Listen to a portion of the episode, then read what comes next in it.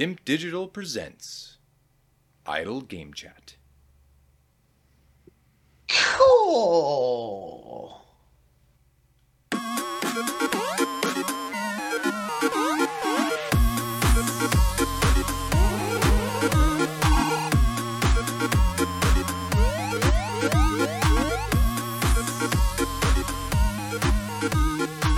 Hello, Apps here from Dimp Digital. Welcome to Idle Game Chat. This is the weekly video games podcast where we give our impressions of the games that you can play today and react to the latest buzz from the video game world. We're here every Monday on your favourite podcast app and YouTube, absolutely free.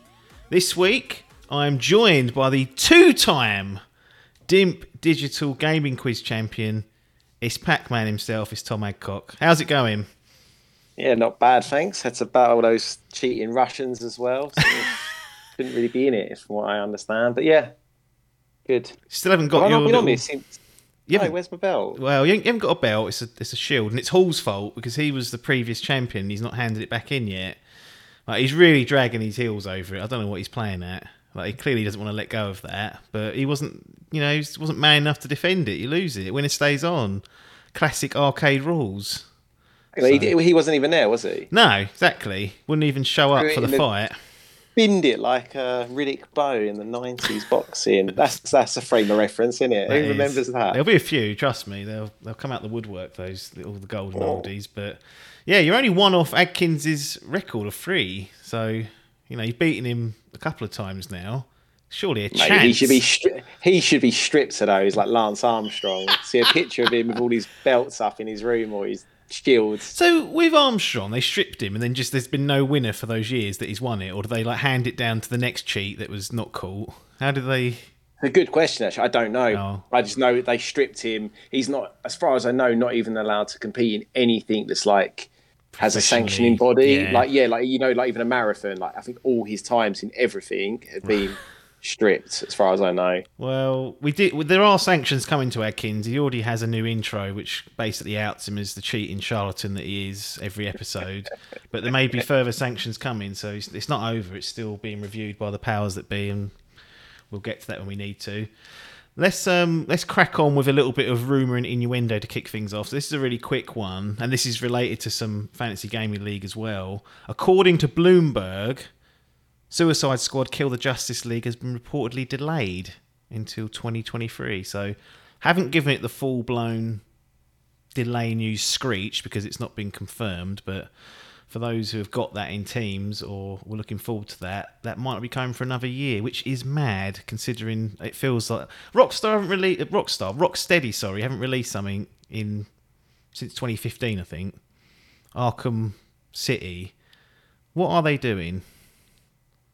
Yeah, that's nuts. They must have had something that got scrapped or something, surely. I can't believe it's taken that long. Yeah, you'd think something went wrong. Halfway through maybe, and they went, all right, start that again. I know COVID hasn't helped, but that's 2015. You may have been working on that since. Come on. Yeah, get me what's the mess from the Witcher team? Oh, CD Projekt Red, yeah. Yeah, just get me one of them out. What's the game called? Cyberpunk.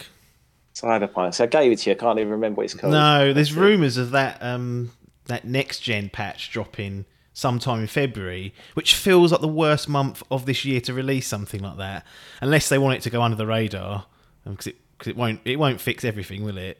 There's just no way. Yeah, but I don't know. They can't wash it. That's such a big project. They need to do something with it. They need to fix it, basically. But yeah, you're right. Why release it when we've had a dry run and now you've got the two biggest games potentially of the year coming out? Yeah, almost like a week apart from each other.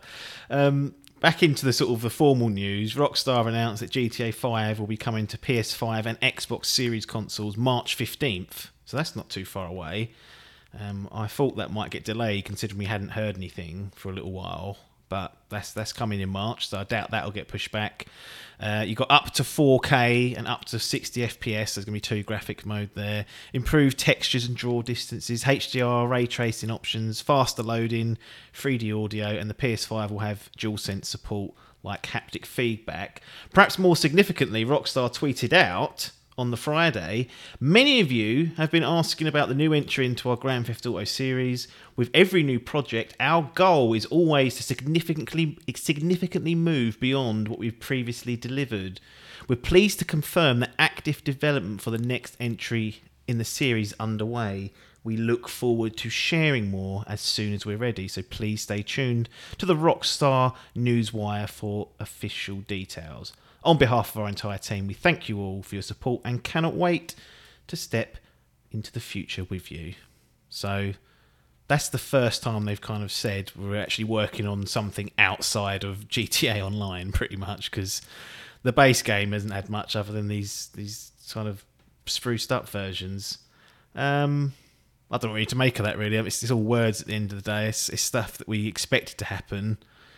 Are they lying about it just starting active development? Seems a bit late in the day to be saying... It didn't say just started, did it? It said something... What did it say? Read it again. Well, please to confirm that active development... I guess, yeah, active development for the next entry of the series is underway. So... It's not as bad as when we had Resident Evil Village and they said, oh, we'll do some DLC then, like 3 weeks after it released. And that still hasn't surfaced anywhere yet. What are you guys doing? It is exciting though, isn't it? Like that significant improvement over their last entry being Red Dead. Oh, mate. What? It's going to be massive. What if it's...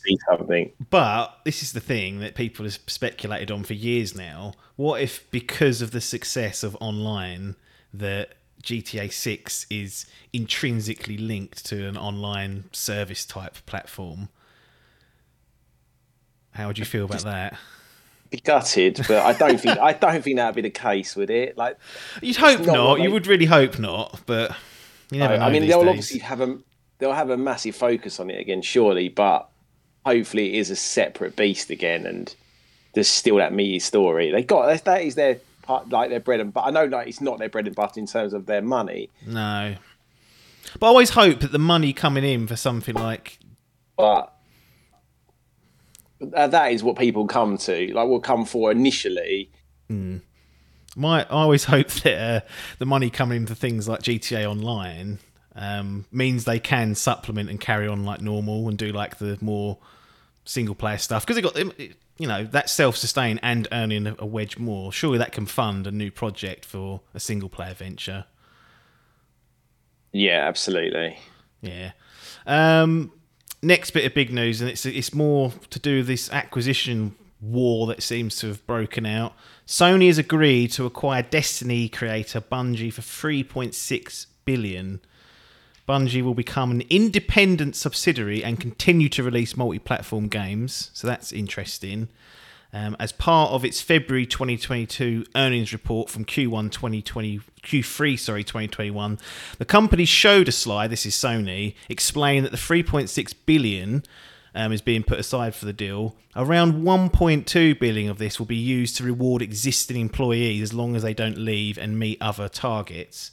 So they're not paying the whole lot in one go. That's an absolute safeguard against them just going, right, thanks for the money and leaving, isn't it? Like, you're paying for the creatives there. You need them to stay on board and ride that ship.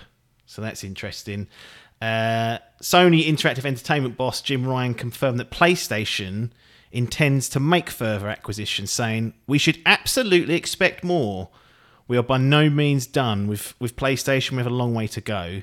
They also revealed that they plan to ship 10 live service games by 2026 and that Bungie will be working on a major new IP.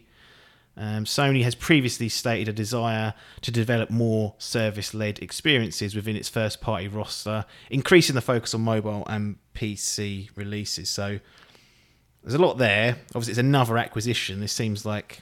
This is not going to be going away. There's going to be a lot of this going on this year in particular.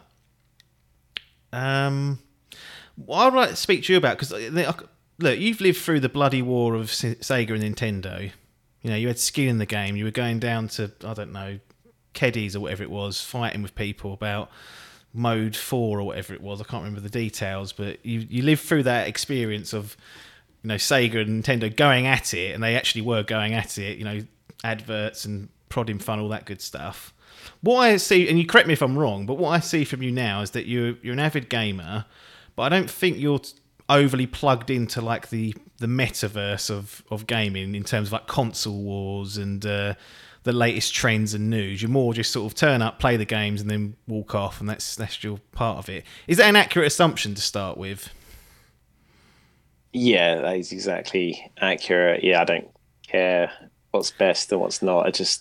I'm lucky enough to have all the consoles, so well, if it comes out and I want it, I can pretty much get it, right? So yeah, I don't need to like stand on back my horse and fight every man to tell me I've made the right choice. It just doesn't matter, does it? Really? No, it doesn't.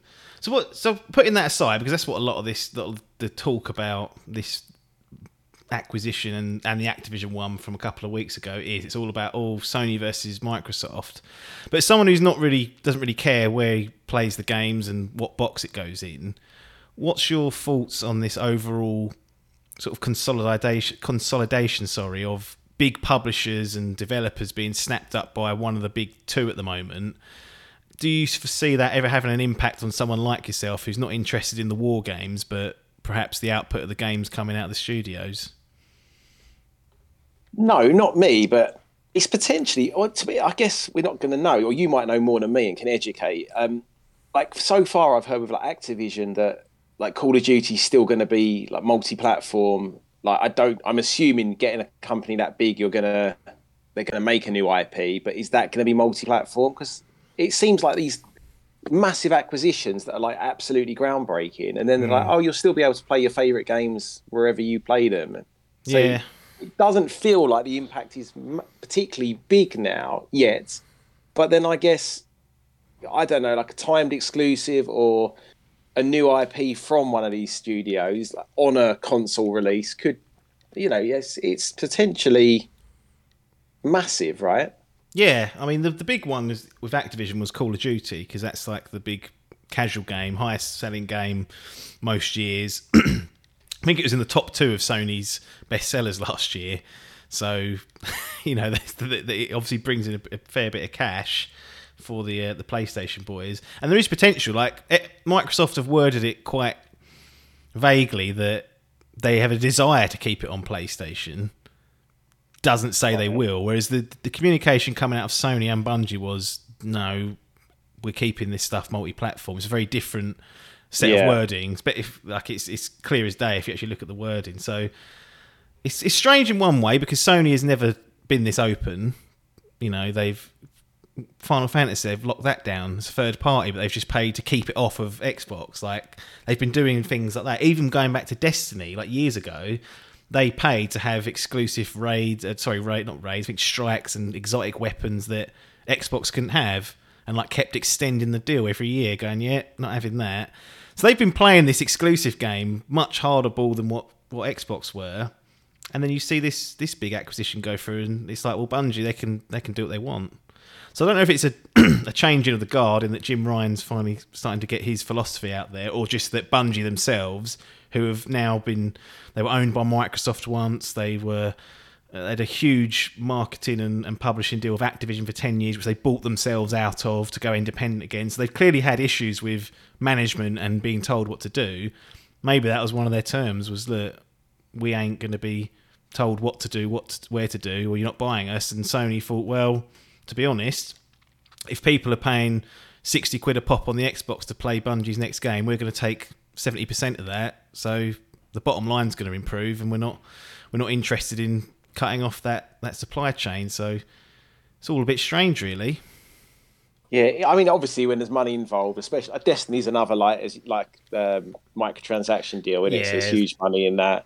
But Halo, I mean, obviously is a massive franchise, but it's like, I don't know. I haven't played the new one really, apart from about an hour. But it's not what it was, is it? No. And part of that's because Bungie don't make it anymore. Like 343 do.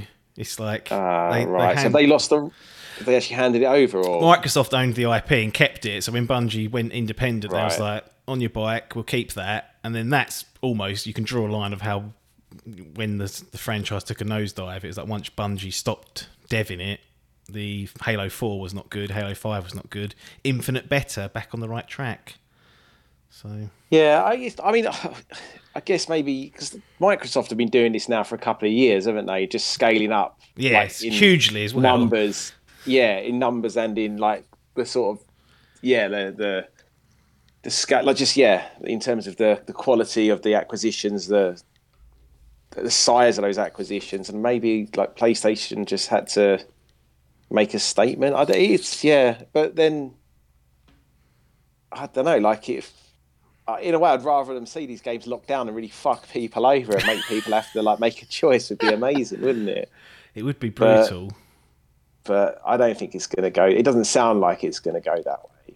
So do you think long term the walls might come down a little bit? That we might see more cross-platform stuff in terms of perhaps some Microsoft stuff or stuff that's owned by Microsoft, like going over to Sony, and then obviously Bungie have already committed to doing stuff that's going to be multi-platform.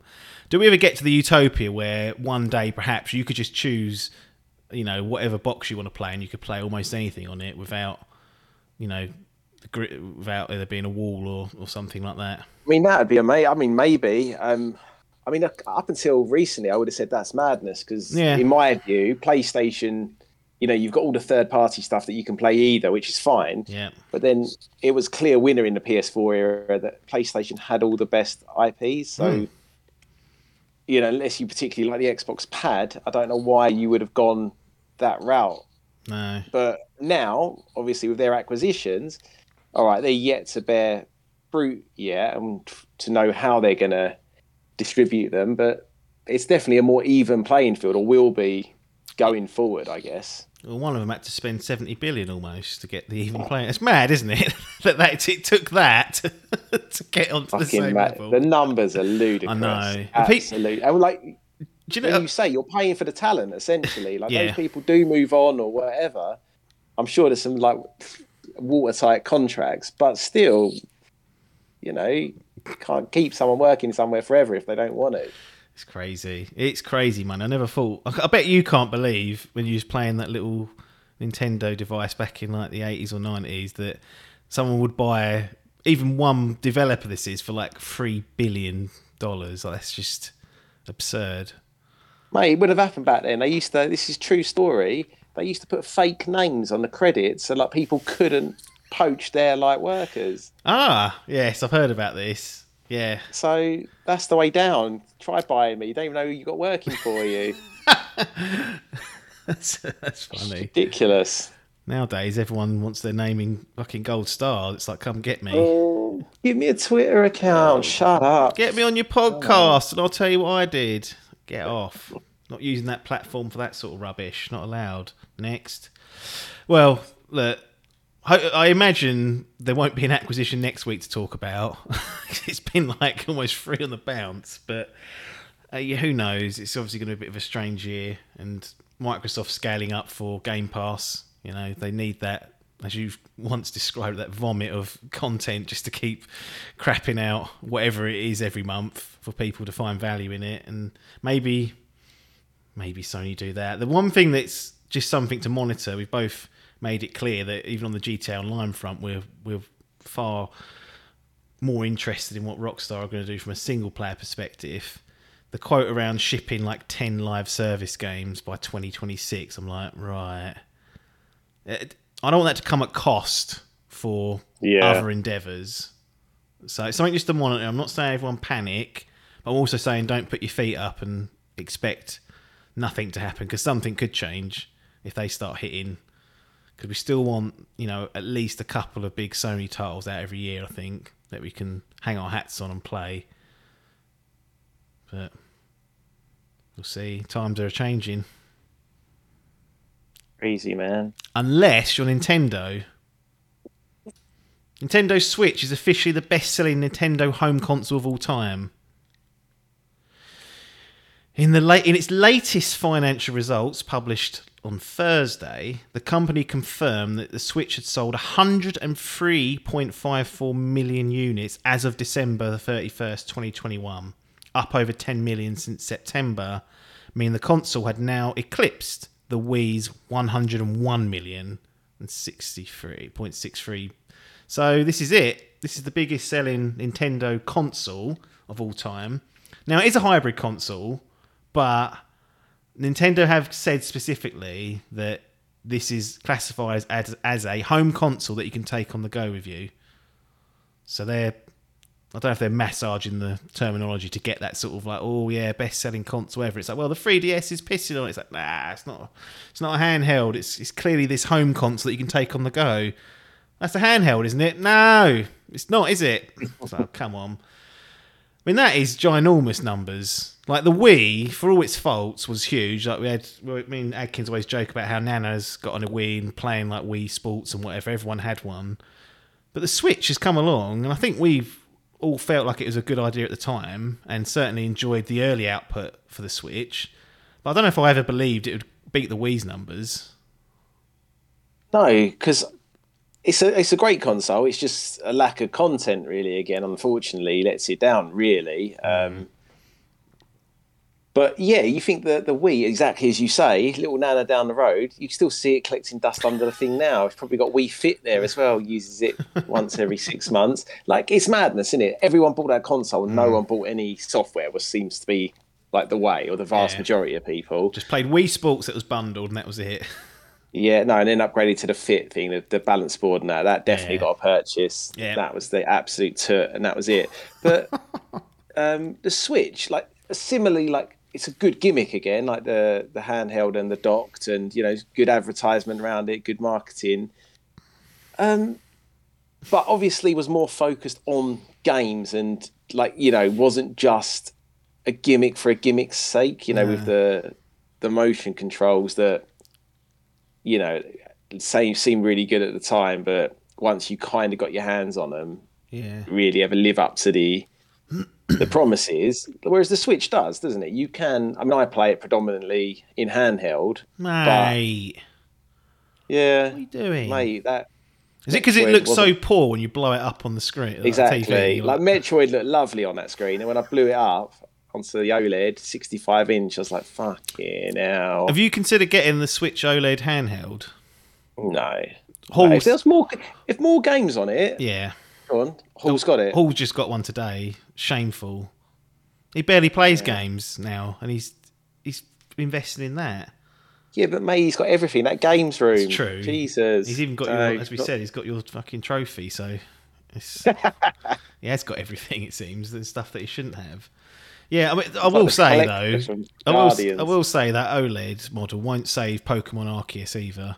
Like, that's doomed to look like shit no matter what you try and do with it. It's just so poor looking. But I won't dwell on that because we gave it a kicking last week for that. But I think that's great. I'm really not.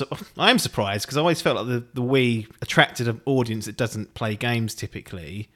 The Switch felt like a bit more of like, yeah, look, we put all the Wii Sports crap out. You know, you core gamers love Zelda. Here it is on release. Oh, look, here comes Mario Odyssey down the path.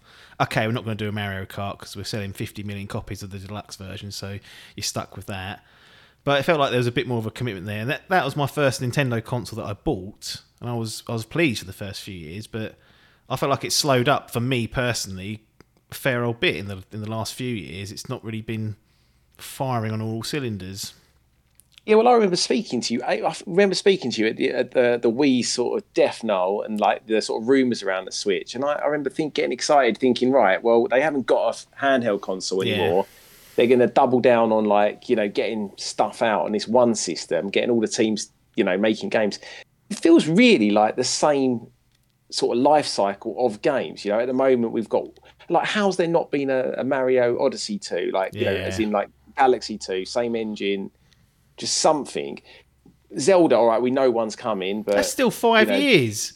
Exactly, they're making you wait for it. And to be fair, that was obviously a port from the Wii U that was already well within. You know, so you haven't actually had a Switch dedicated. I forgot about the Wii U. Yeah, they just got to totally have run under the bus. Forgotten. You know, we've got a Metroid, but it's not Metroid Prime that we were promised. So no, you're right. So it just doesn't feel like they're making headways in that respect. But do they need to? When you know, you've probably got Mario Kart still selling God knows how many copies a week. Zelda, Animal Crossing is still absolutely ripping it up. It's... Exactly. But I went round my when I go around my brothers, like the niece and nephew, that's all they play. Not all they play, but that's the console they play. It's like they've got them a Switch and they sit there and play that. And I know there's other households that have, like Adkins, he's got one for himself, and now he's given his kid his older one. So there's two in that household. It's clearly becoming one of those machines that people, I mean, I don't know why, because they feel like fragile as fuck to me, but I wouldn't be, they're not cheap really, but it feels like one of those consoles that people are happy to give out to the youngsters and have like a second one if you want to keep one for yourself. Yeah, and nothing, it just seems like one of those like blessed generations for Nintendo, because like the OLED wasn't what most people wanted or expected with 4K, but still hasn't done them any harm, it seems. Then just stick a Metroid game on, job done, another 10 million units sold, thank you.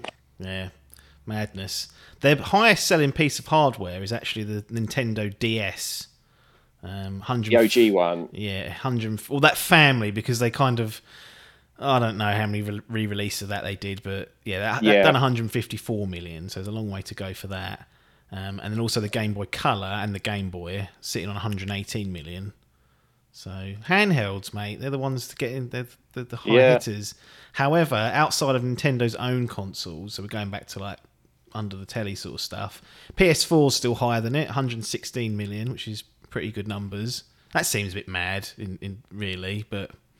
Yeah. And also, I don't know what they're going to do to Switch, but that's catchable for them. That's crazy. So go on. What else is in there? They'll 100% catch that. And then the only other thing above it is the PS2, which was the juggernaut at 155 mil. So that's a harder number to get, depending on what they do. And they had a massive advantage because that was like peak DVD, like breakout era, and that was a DVD player for a lot of people. But no, Nintendo. So Nintendo have even gone on the record and said we don't be playing this acquisition game either. So they're literally printing money and not having to spend billions to get their first party lineup bolstered. And we've criticised their output, and it don't matter. I'll be fascinated to know what they do next, because they do well. The Wii to the Wii U was a disaster, but they kind of went with it. If it ain't broke, so. Are we getting a Switch too? And then I feel like some of the games now, like how do you beat Mario Kart? Like Smash seems like the perfect Smash. Yeah. You got so many characters. All those DLC ones were getting loads of buzz every time. Yeah. I mean, I know you can just do it all again, but I don't know. It's just not as easy, is it? They've peaked with a lot of these games.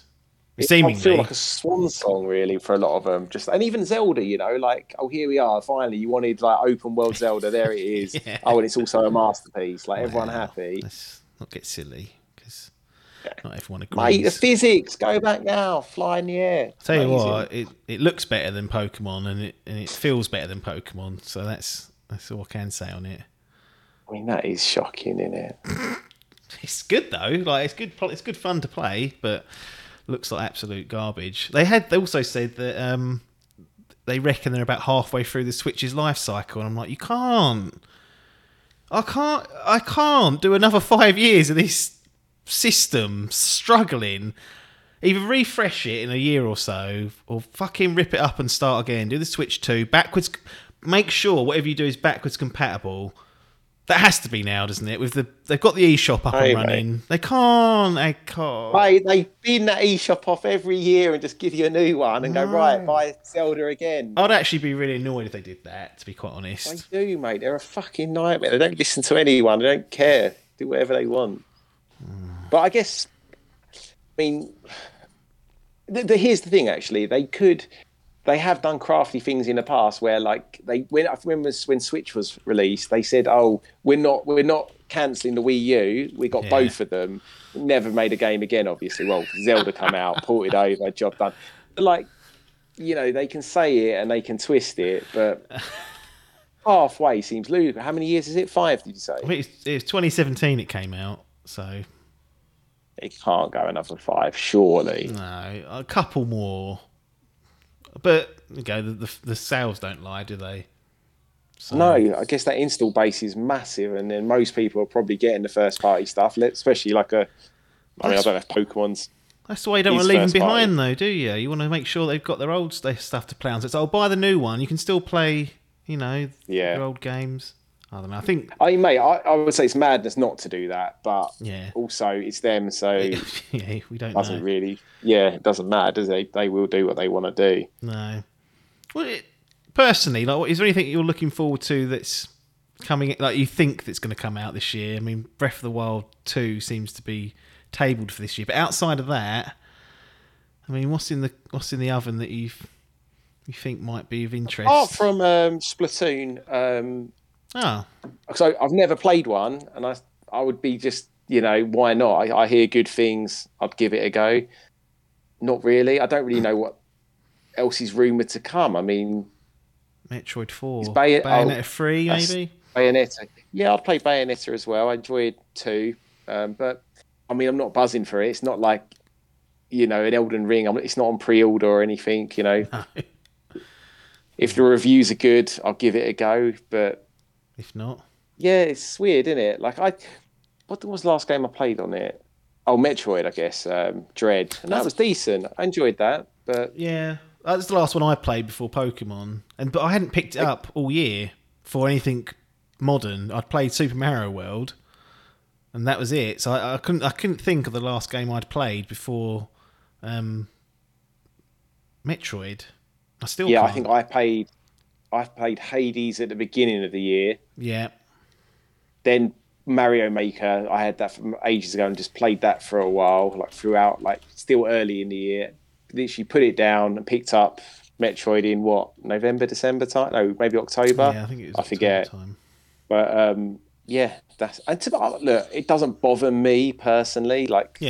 It can collect dust for a while and then I'll play it, but it's difficult because I have to go into that mindset as well because PC, Xbox, PlayStation, and Switch, it's overkill, and you can't sit there and go, why is there not games popping out of its arse for each of them?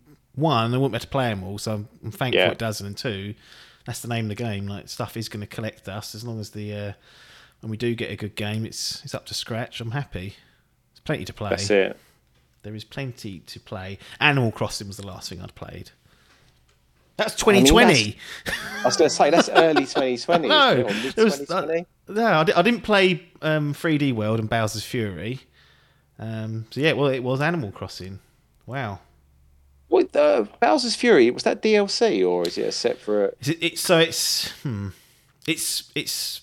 You can't get it separately. You can only get it by getting Super Mario 3D World, but it's a separate item in the game, so it's a separate menu. You go into it and it fires up a whole new type of game. It's meant to be pretty good. A lot of people are pointing towards that, saying that's a bit of a... If you're looking at an Odyssey successor or the next 3D Mario game, they do some interesting things in Bowser's Fury that they might have been experimenting with on a smaller scale. Yeah. So, I will get round to that one day. I absolutely will, but... I would. The thing is, it's just annoying because that's the sort of thing, if I could pick it up for £20, I probably would, but I guarantee I can't pick it up for £20. Let's have a look. £59.99, please. £49.99 on the store. There you go. Yeah. £20 discount off of Jim and Sony, so bargain, some are saying. Bloody thing. Yeah. Anyway, that'll do for the news. Let's talk about one video game, at least. Guardians of the Galaxy. I mean, I can't say when this game was revealed and then when this game was re-shown again that I had any inclination that I'd actually be playing it. But I got around to playing it and went through it. You also took the plunge, I think mainly on Rumble's recommendation. I don't know how he powered it out in 4 days or whatever it was, but he sort of steamrolled through it and lent it to you. We've both played Marvel's Guardians of the Galaxy. Back here to report on it. Let's start with Guardians of the Galaxy itself as a property, because I think that we set the scene there, because chances are if you hate the Guardians of the Galaxy, you're not going to be interested in playing a Guardians of the Galaxy game. From my perspective, I like Guardians of the Galaxy. It's probably my favourite MCU type series that's going on. I've not watched anything since Endgame, but when Guardians 3 comes around, I will watch that. What say you? Are Guardians one of your favourites or not overly interested in them? So, I don't know when it was released, Guardians. Maybe, 2011, 12? I don't know. I don't know when it was. Anyway, pointless me saying that. But I didn't know anything about it. Got roped into watching it and I was blown away. Yeah. So I would definitely say, yes, it is one of my favourite Marvel franchises, but I'm not a big Marvel guy. I've not seen the whole roster of films even. I've seen most of the main ones, a lot of the early ones, and then I kind of just fatigued out, and I'm not... Got nothing against it. They're just not really my bag. I didn't particularly like the second movie in the Guardians franchise either. That was a big mate. Kurt Russell blowing it. Like, love him. What's he doing there? Yeah, I don't know. Just it felt more of the same, but just not as good. Maybe because I watched it on TV rather than the cinema, it lost a bit of its. Don't try and peddle this cinema on my podcast. You know what I feel about these cinema trips. They're not worth it. So don't try and Trojan horse your way into my audience's mind by saying, oh, it might have been because I didn't watch it down the cinema. I'm not having that. Cinema. But yes, I do like Guardians. But I mean, that's it. I don't know the comics. I don't know the anything else pre the MCU. No. As I say, love the first film. I only seen it once, although it's a lie. I've seen it twice now. I revisited it halfway through the game because I was like, right, let's remind me. Because I didn't really remember it, and I was quite actually enjoyed a lot of the characters in the game who I just thought were added in for the game are actually there in the film. Yeah, they've taken a lot of cues from the film. I've never read many comics in my life, but certainly not the Guardians comics, and apparently they're not. It's not really like the film. They're not as bantery and as funny. It's a little bit of a different approach. And like James Gunn just sort of did this, and now that's like the de facto, the Guardians. You couldn't make a game and have them not mimic the, the film characters in some way. It kind of has to have that style. And one of the big points is you've got to have that soundtrack. Like it's almost a complete given now. But that's quite interesting then, because I didn't know that. And then I could be talking bollocks, so any comic book nerds want to correct me, do. But for the sake of this conversation, we're going to take it as fact. Right, let's go with the fact then. But yeah, because they've obviously based the character models. I'm assuming that's on the comics. That's certainly not the films. Well, probably Chris Pratt wanted to say, no, look, I'm Mario now. I can't be seen in these games. Don't be using my likeness. And then Batista was like, "Don't use mine." I was like, "Well, you look like a blue, muscly man. Like we're gonna have to use some inspiration from that." But yeah, I think they did try and separate themselves, but it's clearly an influence for the film style. Well, that's it. When you said they're not as bantery in the comics, then I was like, "Well, they definitely are in the games. Oh, they've taken that, like wholesale from the films." Yeah, but you couldn't not do that, could you? Because people are expecting them to be. Not the same characters, but have that vibe of the films now. Yeah, I mean, have you spoke about this before the game? No, it's first time. Oh, okay. So yeah, because I mean, I would have assumed before playing it that you'd get to play as all the Guardians, which that's the first thing that threw me. The fact that you pretty much, you play as Peter Quill the whole way through. Yep. And then you can you have like a character wheel, I guess, where you can then, when you're in battle or when there's a puzzle element, you can select one of the Guardians and they'll kind of just do their thing. But it's pretty basic, really, isn't it? Yeah, it's because as Peter, you're like a more of a ranged shooting type character, aren't you? Because you've got those energy guns and they've got like high output rate. And yeah, you don't directly control any of the other Guardians. You simply command them to do their abilities, which you can unlock during the game and upgrade. So I think you get like 4 for each of them in the end. I can't remember exactly how many you'd end up with, but yeah, it's not a complete hands-on. It's very much, even going narratively wise, it's very much a Peter Quill story, and the Guardians are sort of the setting for it. It's clear that's the direction. Although they do, and we'll go deeper into the narrative, won't spoil too much for you guys, but they do a good job of fleshing out each of the Guardians and giving them sort of their own moments within the story as well. I think that's definitely one of the strengths of it. Just go on. No, I was just going to say, I think the story is the strongest point of the game, really. I feel like I really enjoyed it, and I feel like no wonder Rumble did power through it, because I feel like if you are a proper Marvel fan or a Guardians fan... Oh, he's massive. Yeah, he loves it all that too. Gets the Rumble bump, everything. That's why I got sold on this. But no, it's as a Guardians fan, it's just another good Guardians story. I can't see how you can't. I really enjoyed it, especially as it got going. I thought it was a bit slow to begin with. Yeah. And then once the story sort of kicked in proper, and I was like, okay, right, here's the bad guy, right, here's what's going on. Yeah. Then I was into it. I was liking it. Yeah, definitely. Like it's really, really well written. Voice acting's top notch. This is almost like the way I've described it is it's like a Telltale game on steroids. Or a Mass Effect sort of light. It's sort of in between those two, because you have a lot of dialogue choices that you can make as Peter Quill, a lot of choices you can make as well. And having done some research sort of post-game, there is some, you know, narrative changes that happen from those, from some of the decisions that you make or choose not to make. So that's interesting. But overall, I think the character work they've done here is really strong. Like, I was really surprised.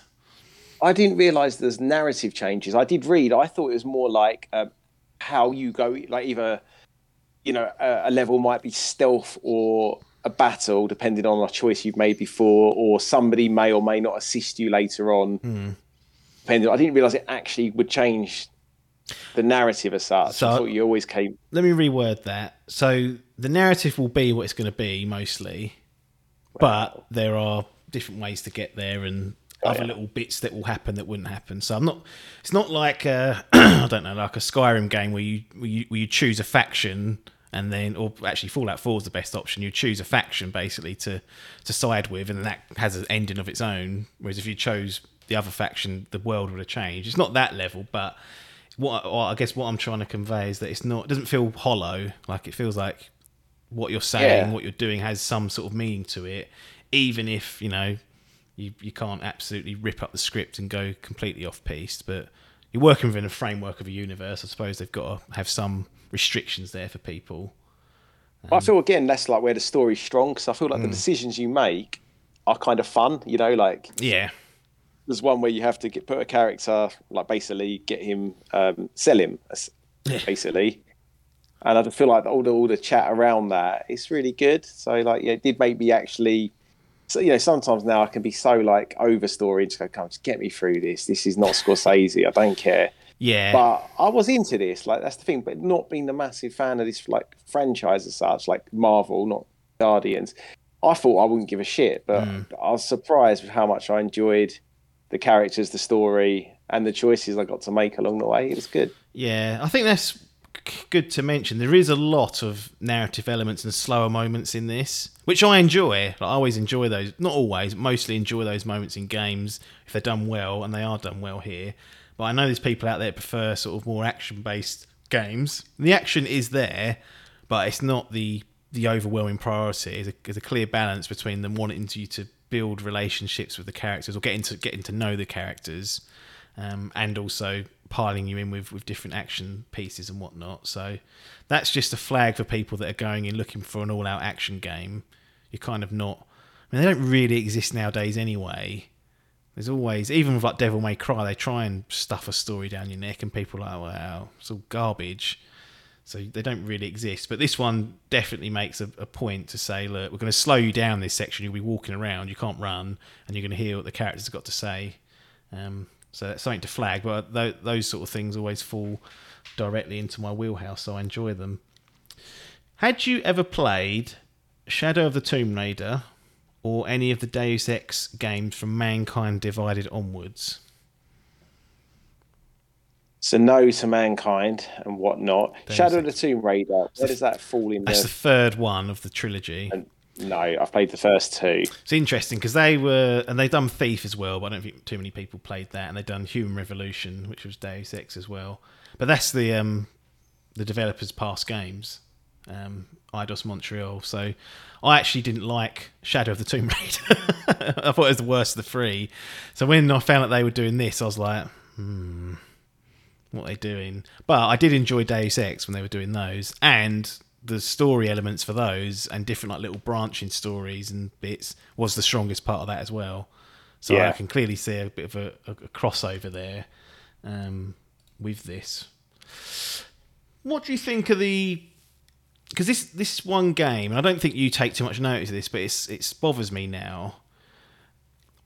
the presentation and performance, because there's a couple of different modes. You may not have even switched between them, but there's like a 60 FPS mode and then a 30 FPS mode, and then they also have released a 30 FPS ray tracing mode. And this is one of the very few times that I have put on a 60 FPS mode and then not really been satisfied with the image quality. Like it weren't Pokemon, let's be honest. Let's just make sure people are getting the right end of the stick here. It was nowhere near as bad as that, but I was distracted by it. So I kept going back between 30 and 60, 30 and 60. Then I thought, oh, it's too slow now. I've got used to the quick. In the end, I settled on 30 FPS. Like, and that's the first time it's happened this generation. I've always gone for the higher frame rate, because I think it delivers a better gameplay experience. I'm assuming you just left it on the 30 FPS mode, or did you piss around and experiment and then find your jam somewhere? I ironically, because you always tell me off and other people do, I actually put this one in performance in the end. I did switch between them for a little bit. Yeah. I played it on my smaller telly, so it wasn't as glaringly obvious, to be honest. But I didn't have those same concerns. I did have like some performance issues, like actually like hard crashes. I think I remember telling you, like the game didn't even load after my first run, and sort of you hadn't installed it properly, mate. That's what I got told. Well, I didn't, but how am I getting that wrong? Like, what's that? And yeah, for the first while, it was a real. It just wouldn't.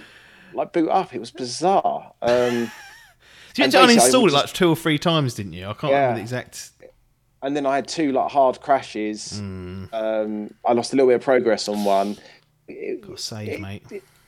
It gave me. It was a bit choppy. And I know. I think I told you this before. Where, I mean, maybe it's just me getting old, but like some of the puzzles to begin with, I was just like, I struggled, but not because I didn't know what to do.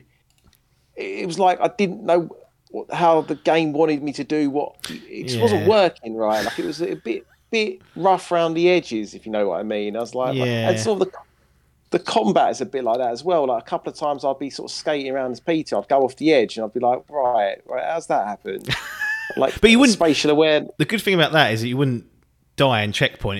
It quickly like flashed you back in, didn't it? With like a little bit of health back gone. In, yeah. When that first happened, I fell off. I was like, "Fucking hell!" And then it doesn't actually kill you, and I was like, "Okay, why do it?" But I suppose they want that level of like, "Oh, you can fall off this, but it doesn't really matter. You're not gonna die." I can't say I really enjoyed. I'm sort of getting off a bit off piece here, but like I didn't really enjoy the puzzle elements as such. Mate, not really, because I just found like you basically circled around your people, and so you got the person who had to do the job, and it just. That's, you know, you might get to like a panel where someone needs to. I mean, it very quickly becomes apparent who does what. So this was very early on, to be fair. But then after a while, like sometimes getting Groot to like grow a bridge just become a bit tedious. I'm like, just and to be honest, they do fix it in the last couple of missions. He starts just doing all the stuff, without you asking. That I was like, right, if that had kicked in about 5 missions ago. Yeah, I would have been like brilliant. Just as I've got bored now, they're just doing it all themselves because they're chatting and you're like, I don't want to get Gamora to chop down this by ice. I don't want to get Drax to pick up a fucking boulder engine and put it. Yeah, pointless. But yes, I felt although I didn't have your same concerns with the frame rate and performance as such, I did have like concerns about. It didn't seem quite AAA. I thought it was a pretty looking game, to be fair. It looks great, but I would definitely... I even had a note wrote down here. It just says scruffy, and like meaning like it is scruffy around the edges. I didn't have... I didn't have any hard crashes, but I definitely had some weird stuff happen in the game. Not loads, like a couple of times, but you could tell there was a few elements that were coming away at the seams a little bit. And this is... You know, we played this sort of... post a few patches, so at launch I saw there's a lot more people complaining about certain performance or presentation issues, and we've had a bit more of a lighter run there, so it's still fair enough, rearing its head now and again, so it's not a not flawless in that capacity at all. That's definitely something to keep an eye on, but I think it was overall a pretty nice looking game once I'd figured out in my head what I wanted, and unfortunately that's what I went for. How was the 60 FPS experience then? Because I've told you off several times for just leaving it on like the resolution mode, and obviously you said you'd flashed about a couple of times. Did it just feel better. Obviously, it should do because it's running double. Yeah, the frame rate. Was just that bit because I feel like the action can get quite hectic. You know, because obviously you're skirting around trying to evasive, as you say. Peter's like a range like fighter, so really I would try and stay on the outskirts of things, and then just you've got like environmental objects that you can kind of get your guardians to interact with as like a freebie, because then when you get them to do their like power, that's them kind of out for a little bit, so cool down. You can have like Drax like wipe someone out, or Gamora jump down, what's his name, Rocket. Little box fucker. Rocket, Rocket. It'll blow everyone up and that. But yeah, once you use them, you have to kind of let them recharge. So it's kind of just like juggling balls, basically, you know, like waiting for the big bastards to come in, use the powers, regroup. And so, yeah, the performance mode, I felt like it was, like I said, I did jump back and forth at first, but a lot of the first levels were quite slow. Yeah. So it was when you first got into a bit of a fuffle with a lot of things on screen at once, that's when I just settled on the performance mode, and I was pretty happy with it, to be honest. I guess when we mentioned the basically you get obviously you get the wheel with your guardians on to use their powers or to interact environmentally. Also, I didn't really know what triggered it, but during those bigger fights you will get like you can do a team huddle, can't you? Yes, and, yes. That's like another one of those decisions, because like basically your guardians will sort of complain or tell you how the fight's going, and then you basically choose one of two options. Yeah, both that are kind of a bit vague, like they're the same thing. It's such a weird thing to put in. It's bizarre. Like one would buff all your guardians, including you, and you get it wrong, and it just gives you a like, and at a minimum, it revives everyone if they're down. Like it right. I don't understand. Like, I understand that mechanic in that you build up momentum or power or energy or whatever you want to call it. So you're doing well, you hit enough enemies, you're not taking damage, and then you hit something and it buffs your team. I completely think that's a good idea, but the way it's implemented in Guardians is you hit it and it pauses the action. All the guardians run in, and then they start commenting on the battle, and little words like Adcock said pop up behind them, and you have to choose like one of two options to kind of give them a motivational speech, is the way they kind of frame it, and then that decides whether everyone gets buffed if you get it correct or only you or whatever. And it's just a really odd thing. Like, I don't understand the need for that. Like, it's completely, I don't know, it's a video game, but that's just not happening. What is it? Just why can't I just hit the button and it just goes and fires out? That'd just be much easier.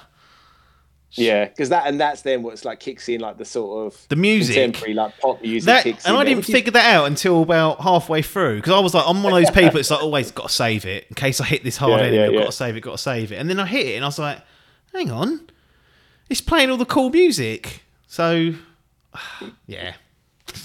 That huddle is a bit of a strange implementation of a boost or a buff. It's bizarre, but I learned that as well. I only like retro actively reading about it. Like the songs are different. Like there's various songs that were kicking in every battle. Yeah. So like, you know, you might be fighting robots to like wake me up before you go one round. If you were to die and redo it or another playthrough, it could be something completely different, which I thought was pretty good. Yeah, just touch on the soundtrack. I think they've done a really good job with picking some great songs. I mean, you mainly hear them in the ship. Like that's the main time you hear them, when you're sort of wandering around the ship. But there's a couple of cutscenes where they play the contemporary stuff, the good stuff. But I think they picked a really good set of music that fits well with the whole movie tie-in, or not tie-in, but that vibe. That's absolutely. That's definitely a plus there. I wanted to touch on the sort of downtime that you get between each mission, because you kind of go out, there's a lot of character work when you go out, you do a mission, you sometimes pick up items that you can take back to your ship that then trigger a dialogue conversation with one of your team members and your crewmates, and they often give you a bit more of a backstory on them. But even if you miss the collectible, you can wander around the ship before going to the next mission. Did you spend the time each time to like chat with everyone and have a see of what they were saying, or listen to what they're bantering about? It felt, I loved just doing things like that. It's completely Mass Effect. That's a huge part of Mass Effect, is you go back after every mission and chat to your crewmates and build relationships in that sort of moment. But what did you make of that? Yeah, I did, and I wouldn't normally. No. Normally I get overwhelmed in these games. That's what it is. I feel like I've got other things to do in my life and whatever, and I think I just mainline it. Yeah. Whereas this, because there's only like 4 other characters, it felt nice and contained. It was a simple story to follow. So yeah, I always was checking in and actually caring about what I said to people and trying to keep people on side or manage their like little disputes between them and sort of taking it semi-seriously. So yeah, I did do a lot of that actually. It's decent. Yeah, I think this definitely, like you said, I can understand why people wouldn't want to do it in like a Mass Effect game because it's so big anyway. But this is this gives you a taste of that because it's a bit more streamlined, so it feels like you've got the time to really spend with them. And there's even like a part when you go to nowhere, like that famous planet from the films, and there's like a part in that where you can just wander around and have a look around this and then the city. I actually looked through most of the stuff, had a little gamble on a machine, and that sort of plays into one of the ongoing narrative pieces in that you've got a fine to pay, so you don't want to be flushing all your money away if you want to pay that fine. So it's all little interesting bits and pieces like that I certainly enjoyed. On wrapping up then, sort of finalising thoughts for Guardians of the Galaxy, anything that was burning that you haven't mentioned, either good or bad? Not really. So I think story was a strong point. Voice acting was absolutely on point as well. Yeah. Drax especially I thought was really good. He actually made me laugh a few times. He's that dry sense, well, not sense of humour, just fucking directness. He's funny, like there's no doubt about it. Like action's simple. It's, like fairly basic gunplay. Like it's fun. Can't really not enjoy it, but it's not anything too strenuous. No. Definitely, I'd say what lets it down is that roughness around the edges, as I think we both pointed out, for different things, which I think both are quite valid, which do knock it down a bit. Like I just didn't like. Yeah, just roughness. I can't say I love the gunplay and I can't say I love the puzzles, but I didn't hate them, and I thought the story just elevated it hugely for me. So I did end up really enjoying it, and it might have taken me a couple of weeks to be. I basically would just do a mission a night anytime I had some free time. That is how I played it, and I really enjoyed playing it like that. Yeah, no, I did the same. I didn't power through it. I was playing like 2. Because I quite meaty the chapters, like each chapter was at least an hour, sometimes close to 2. So that's definitely a good way of playing it. The only other sort of small niggle that annoyed me was, I don't know if you spent much time scanning objects, because it's using Peter Quill's like I sound like Drax calling Peter Quill all the time. Using Quill's visor, you can scan objects, and it's helpful for puzzle solving because it'll kind of tell you that it's something breakable, and you'll be like, oh, okay, I can maybe get Drax to throw something at that. But it's also about lore. You can like scan different objects, and it'll give you a little input or different creatures even. But that I found really fiddly. Like I would try and scan, I'd be aiming on something and it wouldn't bring up the input to scan it, and I'd have to like move it slightly to the left and then it would come up, and I'm like, why is it not just picking this up automatically?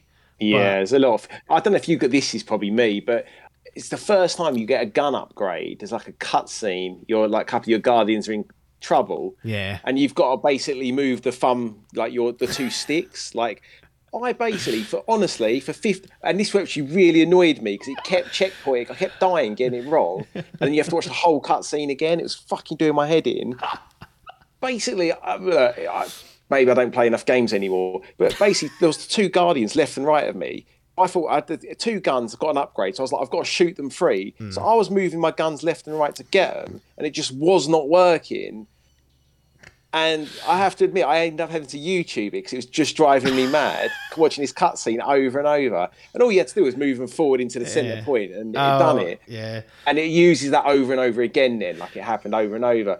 I was just like, I mean, maybe that is me, but I was like, the 2 people are left and right. I've got 2 guns. I need to shoot them free. Why am I putting the things together? I was like, this is just mad, but... That's funny. I think maybe that was me, because I actually thought of you as doing it, thinking there's no way anyone else couldn't do this. I was like, why am I stuck on this? That reminds me of when we played Resident Evil 6 together, And there's a part in there, I think it's like towards the back end, I was already getting like pissy with Resident Evil 6 because it was driving up the wall, and I was playing with you, which doesn't always help. And there's a part where you had to climb up some ladders, and you had to, I can't remember, I think you had to like hold the R2, then the left 2, it was like a climbing motion, and I could not, for the life of me, get the timing down, the figuring it out, and I was going, the game's broken, it's a bug, blah. Going absolutely berserk. And I think YouTubed it. I think I actually YouTubed that, and I was like, right, what are they doing? It's like you have to hold it and don't let go until the other one's secured on. And I was like, oh, for God's sake. Yeah. You could have absolutely helped me out there, but just was like, no, just keep doing what you're doing. It must be the game. User error at the end of it. Dear me. No, I really enjoyed the game. I thought it was great. There's a level of attention to detail, not on the graphical side or performance side, which is a bit rough, but just some of the nice little things they do. Like I mentioned, like you bring back like an item and you can chat with them, and it gives you another bit of backstory. The writing is superb, character work is superb, action's decent enough, and you'll grow pretty powerful during outings. So it won't be taxing on you. But overall, this is one of the games that really, like, I had no interest in playing. I thought it was going to be terrible before it came out, and I'm happy to report how wrong those assumptions were. Like, this has definitely benefited from a low expectation. Don't get me wrong, but I feel like it's earned that as well off its own back, because there's no, in a normal world, there shouldn't be any good. There should be a walking train wreck, especially after we've had one Square Enix published Marvel game, as in the Avengers, being so poor. It's like, fuck me, they're going to ship out another absolute shitter. But no, this is what Avengers could have been, perhaps one day. And Eidos have shown up Crystal Dynamics and so on. They say it's how you work on the Marvel property. So it was good, really enjoyed it. And if you like me, wrote it off, I think you'll be pleasantly surprised when you get around to playing it, for sure. Final scores and gradings. What are you thinking? Obviously, they've got the 10-point scale here, 0.5 to modify it. What are you thinking? It's definitely... I might go 7.5. Adcock, 7.5. Feels right. Taking a shit on it, some people are saying. Oh, no, that's good in my head. That's a decent score. 7.5, yeah. I'm going to go for 8. I was actually toying with an 8.5. Bloody hell. It was a bit scruffy. Like, it was a little bit. But I really did enjoy it.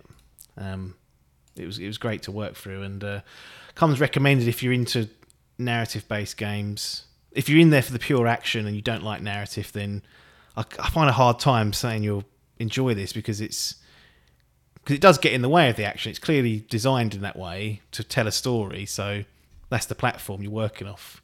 So I would have a hard time recommending it to people like that, but that falls right into my particular bag, as you would say. That's absolutely all of me. And like I said, little like Mass Effect light and Telltale on steroids. It's a really good mixture and a good blend. It's almost like a Telltale game evolving into what a proper game is probably the wrong term, but do you know what I mean? Into a more of a AAA space. So they've done a really good job of that. Highly, highly enjoyed. Well, that's going to be it, mate. I'll let you off. Everyone can log off for the day. It's been good to have you on. Get you back on when Adkins is away again, or when you've played something interesting. Elden Ring, not too far away. I suspect you're going to be one of the people taking the plunge for that. So that's what I'm sort of thinking in my head, sort of targeting like little Adcock Pac-Man for his Elden Ring impressions. Yeah, I've got it pre-ordered, so happy to report as soon as I've... physical or digital? Made some headway. No, mate. Never digital. Did you get any special stuff of it? Any because I know they're doing this few editions. I haven't got anything major. I can't remember if I got any sort of special edition or not. I ordered it as soon as it got released for pre-order. I think maybe I've got something from Game with some inserts and something. Nothing right home about. No statues or anything. Midnight release. Midnight release. Yeah. Don't think Game are doing that, but they've. They've packed all that in, other than for... I mean, actually, the last game I did it for was Red Dead Redemption 2. So they do occasionally do it. They did it for hardware. Yeah, I hope they... Obviously, they didn't for the PlayStation or the Xbox this time because of COVID, but the Switch, I went and got that on midnight. It's exciting. I love a midnight release. Do it more. Do it more, game. Get everyone up out of bed and keep them up. Pay them overtime. Eat Get into the high street. That's it. Dangerous city centre, midnight, with your sort of expensive game and console, and then go walk home. It's like an adventure anyway. Quick beer at the last post if you've got time beforehand. Sort of sitting there. And then straight back home. Anyway, no, it's good to have you on as usual, and we'll get you back for some Elden Ring for sure, because I think that's definitely the sort of wheelhouse you're going to be operating in once that's released. Everyone else, thanks for joining us on this week's episode. We appreciate you make it to the end. A lot of you do, but some of you don't. So those that do, thumbs up to you. If you want to support us, you can head over to dimpdigital.com, find out some details there, or go straight to patreon.com/dimpdigital. But nothing more for us to say here, though, other than thanks for your time and ta-da.